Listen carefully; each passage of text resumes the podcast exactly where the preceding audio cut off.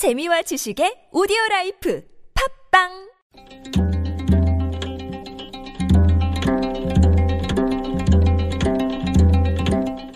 한문학자 장유승의 길에서 만난 고전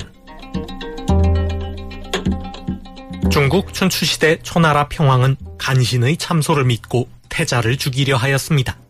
태자는 도망하여 목숨을 건졌지만 태자의 스승 오사는 태자를 잘못 가르쳤다는 이유로 처형당하고 말았습니다.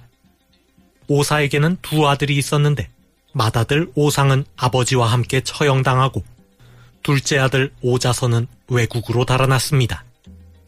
오자선은 아버지와 형을 죽인 평왕에게 원한이 사무쳐 복수를 다짐했습니다. 그로부터 16년의 세월이 흐른 뒤 오자선은 오나라 장군이 되어 초나라 정벌에 나섰습니다.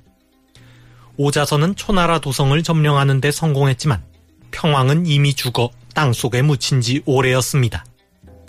오자선은 평왕의 무덤을 파헤쳐 시신을 꺼낸 뒤 채찍으로 시신을 난도질했습니다. 오자서의 옛 친구 신포서가 편지를 보내 꾸짖었습니다. 한때나마 평왕의 신하였던 사람이 이럴 수 있느냐는 것이었습니다. 오자서는 답장을 보내 이렇게 말했습니다.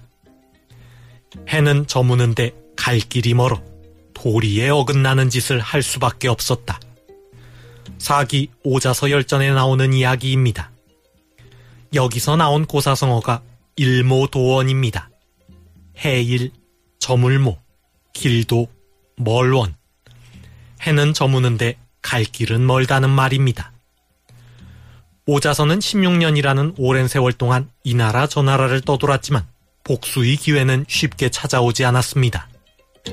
해는 저무는데 갈 길은 멀었던 것입니다. 해는 저무는데 갈 길이 멀면 무슨 수를 쓰든 서둘러 가야 합니다.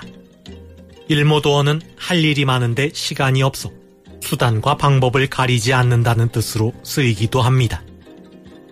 특검의 수사기간이 2주밖에 남지 않았습니다. 하지만 수사기간 연장 여부는 불투명한 상황입니다.